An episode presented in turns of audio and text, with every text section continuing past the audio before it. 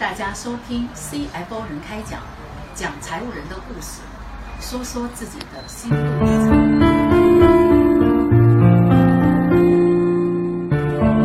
首先呢，我非常感谢俱乐部的抬爱，啊，让我这么一个小虾米，今天可以和这么多大万级的老总、大咖级的学姐学长们一起同台分享。所以在开篇的时候呢，我也想谈一下我今天参加这个论坛的一个感受。首先，我认为分享是一件非常快乐的事情，非常有意义的事情。不知道大家有没有发现，我们现在这种学科的交叉，已经是变得很重要的一件事情了。也就是说，很难有人会在一个单一的学科的一个领域去成就一件伟大的事情。那么，人们都需要不同的这样子的一个学科的交叉，而怎么样不同的让这种学科去产生交叉，就是把我们的一些感悟，把我们的一些体会去分享出来。而 CFO 俱乐部呢，给我们提供了这样子的一个平台，呃，可以呃让我们嗯比较呃兴奋的、开心的去把这些感悟啊讲出来。呃，可以让我们更好的去为我们 CFO 人发声造势，所以呢，我也有了分享的冲动。那么，呃，先给大家分享一首我最喜欢的诗，这是英国诗人威廉布莱克说的天真的预言，很短，只有四句话：一沙一世界，一花一天堂，双手握无限。刹那是永恒。其实，这何尝不是我们坚守在默默坚守在财务岗位的这些人的一个真实的写照呢？就像我刚才听到了我们的学姐，呃，远林学姐的分享，呃，当她在侃侃道来她的心路历程的时候，其实我脑子里就在不停的过电影，我眼睛都红了。我们的经历是那么的相似，然后您所经历的那些苦，我也都深深的经历过，然后我也踌躇过，我也徘徊过，但是呃很开心啊，我们来到了这里，我们有了更多的一些伙伴，呃作为我们的左膀右臂，我们一起前行，所以呃我今天来给大家也讲一下我的一些心得和体会。以前呢，我刚刚我也是从毕业开始，九九年毕业呢就来到了伯顿集团，也是从一个小小的会计助理开始做起的。那么我也做过这样的事情，管工资的、管报销的、开发票的，然后做报表的，当了很长时间的表哥、表嫂。然后呢，呃，在跟跨部门业务沟通的时候呢，很多人也对我们的工作不理解。当时年轻，很冲动，然后呢会跟人家吵架。呃，但是后来吵着吵着也没脾气了，然后可能也会觉得，哎，就这样吧。所以迷茫了一段时间以后呢，呃，有有时候呢也会有一些呃新的一个体体会和感悟哈。那么呃后来呢，呃，我有一位导师，就是我的直属领导，那么他也是一直的在培养我，带着我。那么从他身上我学到了很多，呃，首先呢，从自己的定位开始认起。既然我选择了这样的一个行业，那么我要热爱它，我要去把它发扬光大。那么我自己也在想，财务人员的价值在哪里？其实就像呃方总刚刚说的哈。我们不是人呢，我们是神呢，所以我们要为我们自己去找到一个更高的定位。找到这个定位，不是说要把我们的身份地位更把把自己抬得很高，而是让我们自己的内心变得更强大。所以，对于这个新时代的财务解读呢，哦，我借用了一下那个《史记·高祖本纪》哈，因为现代社会呢，呃，竞争越来越激烈，商场呢好比战场。基于企业的目标来说呢，它是生存、发展、获利，赚了钱以后呢，才能再生存、再发展、再获利。这里我们既然谈到了钱和利，所以企业所有的业务活动开展，最后都会从我们的这个数据信息当中反映出来。正如《史记·高祖本纪》里面所记载的，一代枭雄刘邦，他是这样从一介草民，呃，蜕变成君王的。他说：“夫运筹帷幄之中，决胜于千里之外，吾不如此房；赠国家，抚百姓，给馈饷，不绝粮道，吾不如萧何；连百万之军，战必胜，攻必取，吾不如韩信。此三者，皆人杰也，吾能用之，此吾所以取天下也。”大家想一想，其实这何尝不是在说我们的财务管理呢？如果我们在投资活动当中加强我们的财务管理，我们可以帮助企业实现效益的最大化。如果我们在筹资活动当中加强财务管理，那么我们可以综合考虑各方的因素，可以更好的匹配我们资产的收益、收益风险，降低融资成本。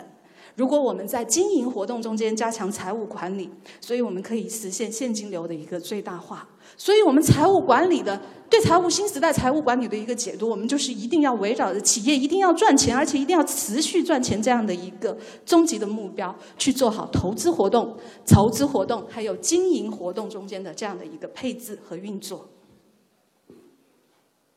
但是在现实的生活当中，呃，我们往往别人在不理解我们的时候，往往会觉得我们呃财务人员。是他们的主力，那么为什么我们会成为他们的主力呢？在这里呢，我也跟大家做一个小实验哈，我们一起玩一个小游戏。我给大家打一个节奏，让你们来猜这是什么歌。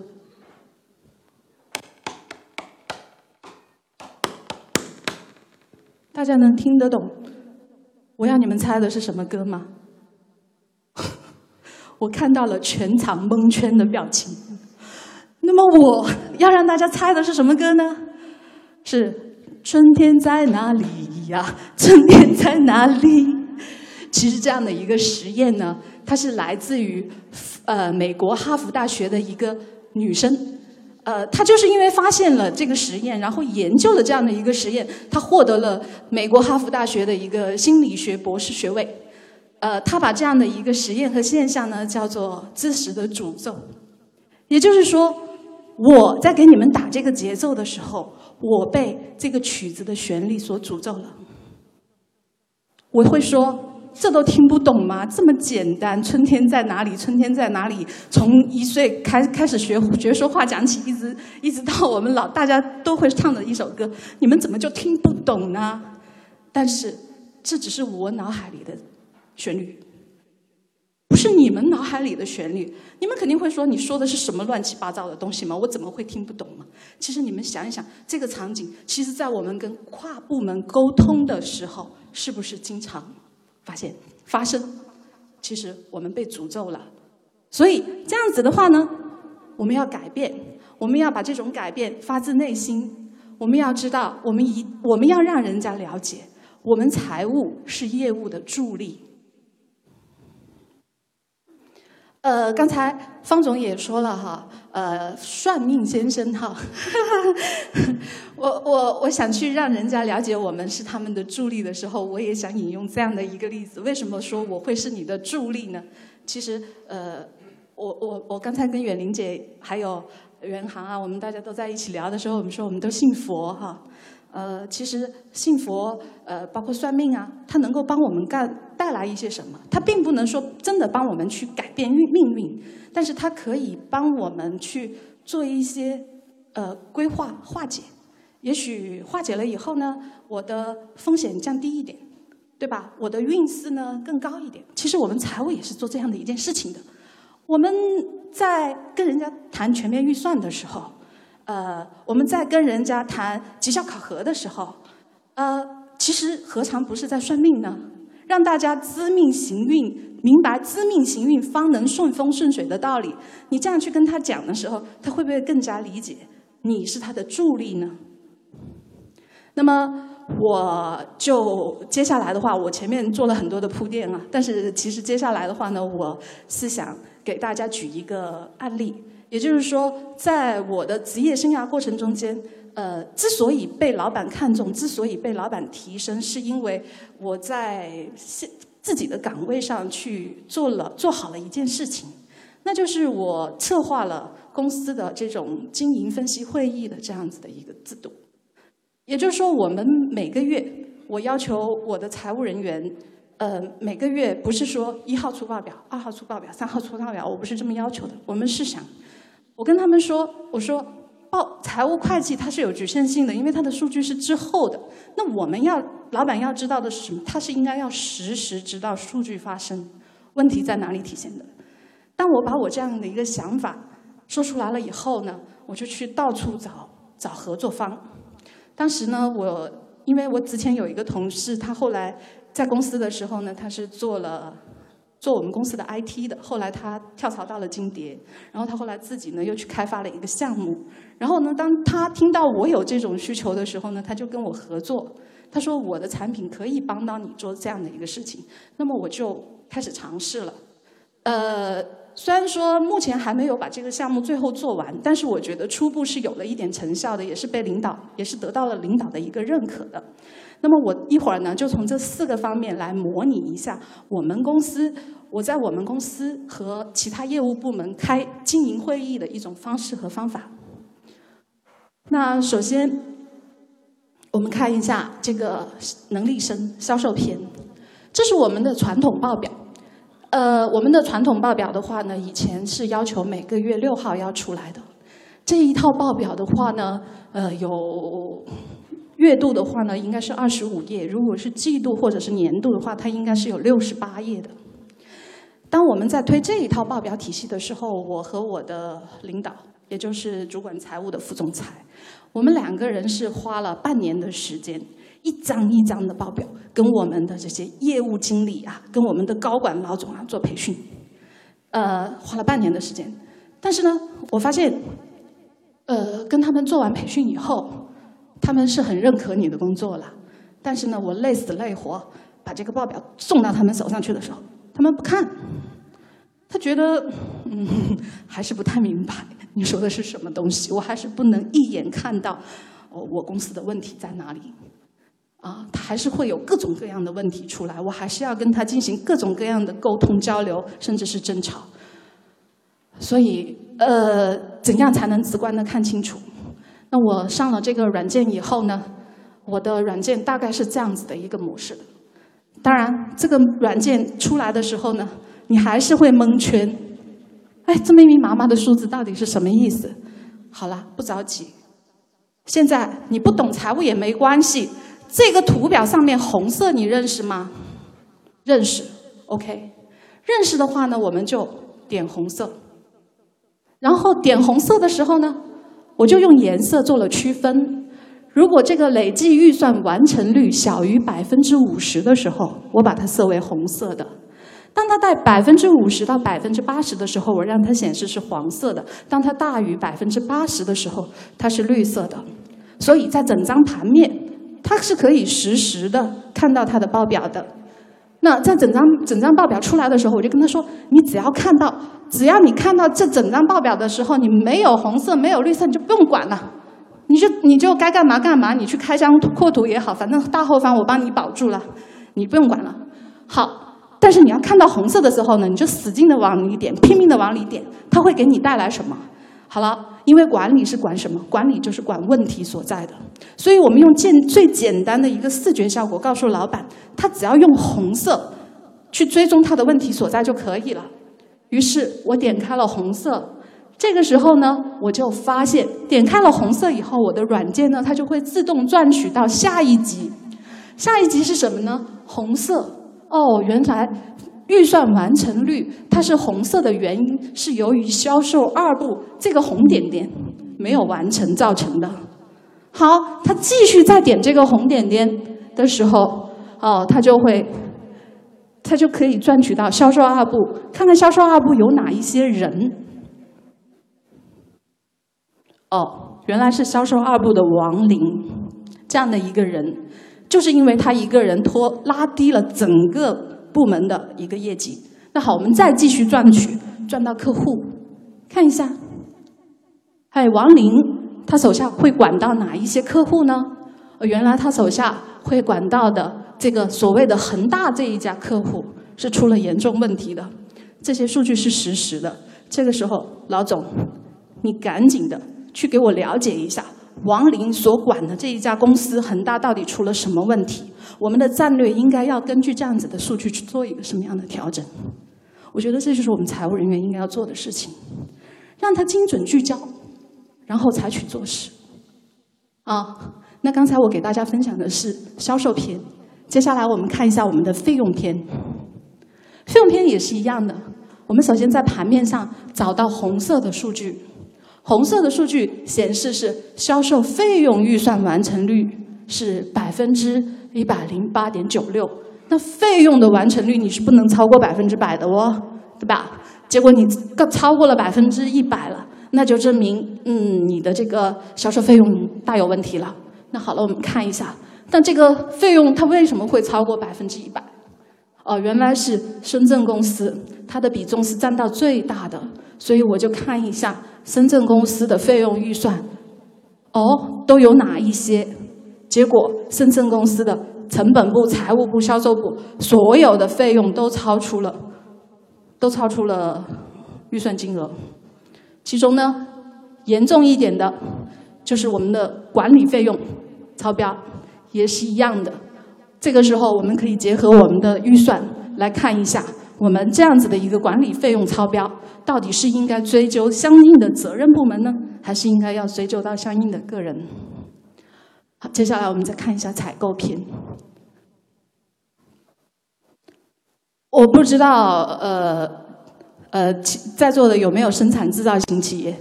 呃，这一种的话，呃，不管是贸易公司还是生产制造型企业，这样子的场景，在我们的日常的这种沟通和交流的过程中间，也是频繁发生的。这样子的一个场景，哈。老板肯定会觉得你怎么那么笨呢？啊，你不会去及时的调整这个采购数量吗？你不能不会去给我把这些计划做准确了来吗？好，但是我们的报表往往是这样子的，我们财务人员所使用的软件给出来的报表往往是这样子的，彻底蒙圈，我真的看不到问题在哪里。你给我时间，我慢慢给你找。好，那我们的报表是这样子的，我会告诉他，我们建议的采购总金额是这么多，因为为什么呢？这里报表会给我自动抽出去，实时自动的抽出去，抽取出这个采购金额建议采购金额的前十大物料和最紧急要采购金额的前十大物料。我只要把这些数据提取出来，去跟我的采购部门做沟通就可以了。然后我再继续往下点，还可以看得更细一点。那原来是这个五金支架的这一个，它它的这个计划不是很准确哈，所以把它的这个建议采购时间也是这样分段的、分段的给它标示出来，可以对他们起到一个很好的一个呃优化作用，从而从而呢可以。增加现现金流，呃，包括这个时间点，在这样的一个时间点上，你可以采购多少金额，你都可以做出来。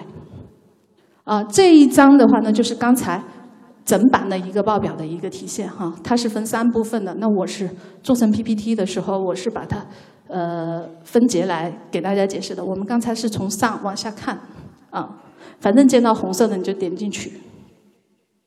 啊，你这样去跟。老板沟通的时候，老板是很喜欢的，因为每个老板都喜欢买空卖空，哈。好，最后我们来看一下，呃，这个库存篇，呃，呃，库存积压了这个三千万的话呢，他会怎么办？啊，也是模拟了一下这样子的一个场景哈，也是一样的。我们的报表是这样子的，我没有办法去找到问题的所在。好，我就看一下我的库存期末余额是库存期末余额是三千三千万元，环比上涨了三十一点二，那这个是很严重的。好，我们再点击，原来我发现那个三千多呃三千多的那个库存金额里面占比重最大的是我们的原材料，原材料它的那个。呃，这个呆滞的情况看样子是比较比较严重的。这个时候，我们就点击一下，因为库存余额最大的十大原料已经排名在那里了。好，排名第一的是 I 杠五零的这个金的支架。啊，我们会发现，为什么这样的一个支架它会有这么多库存呢？原来是这个业务员叫刘艳的这个业务员，他的这个计划失真，他报的这个采购计划失真。所以呢，就导致了呃整个库存的这样子的一个情况。所以，所以这也是一个整张盘面的一个呃整张盘面的一个情况。呃，这个时候呢，我基本上我分享的案例呢就完了。到最后的时候呢，我也想跟大家再做一个比喻，是为什么呢？就是大家都知道珍珠是可以养颜的，对吗？但是如果我拿一把珍珠往你脸上砸，能不能养颜呢？肯定是不行的。所以珍珠它能够养颜，一定是把它磨成粉，或者涂在脸上，或者少量的服用，它才能够达到养颜的功效。那么我就站在这里说，数据到底能不能为你发生造势啊？如果你还是像我们以前的。那些传统的这种会计理念，你去把你的那个三大会计报表一做完了，你就觉得你这个月的工作就已经做完了，你还是这样子的一种思路的时候，你是没有办法让数据去为你发生造势的。所以你要去钻研，你要去琢磨，老板他心里想的到底是什么？他到底要的是什么样的一个东西？他可以在很短的时间内就立马的明白。这样子的一个财务状况，我的问题在哪里？我们财务人员就是要学会这样子的一个抽丝剥茧的方法，把问题一层一层的给它剥出来。当你拿着这样子的数据，跟相关的业务部门、跟相关的人员去做汇报的时候，我相信你们每一个人都可以获得职场的一个肯定。当然，我们这个项目呢还在继续。我还有很多不断优化的那个空间，啊，我也在后期的话呢，我也会把我实时当中遇到的一些问题去跟大家分享，然后呢，也希望听一下大家的建议，怎么样才能够最后把这个项目这样的一个项目去做得更好，更容易被人家接受啊。那呃，最后的话呢，呃，我也想表达一种状态。呃，我也用这样的一句话来作为我的结束语：我们一直在路上，我们 CFO 人，我们应该要去呃用有限的资源，嗯，创造无限的可能，让我们携手同行，向未来再生长。谢谢大家。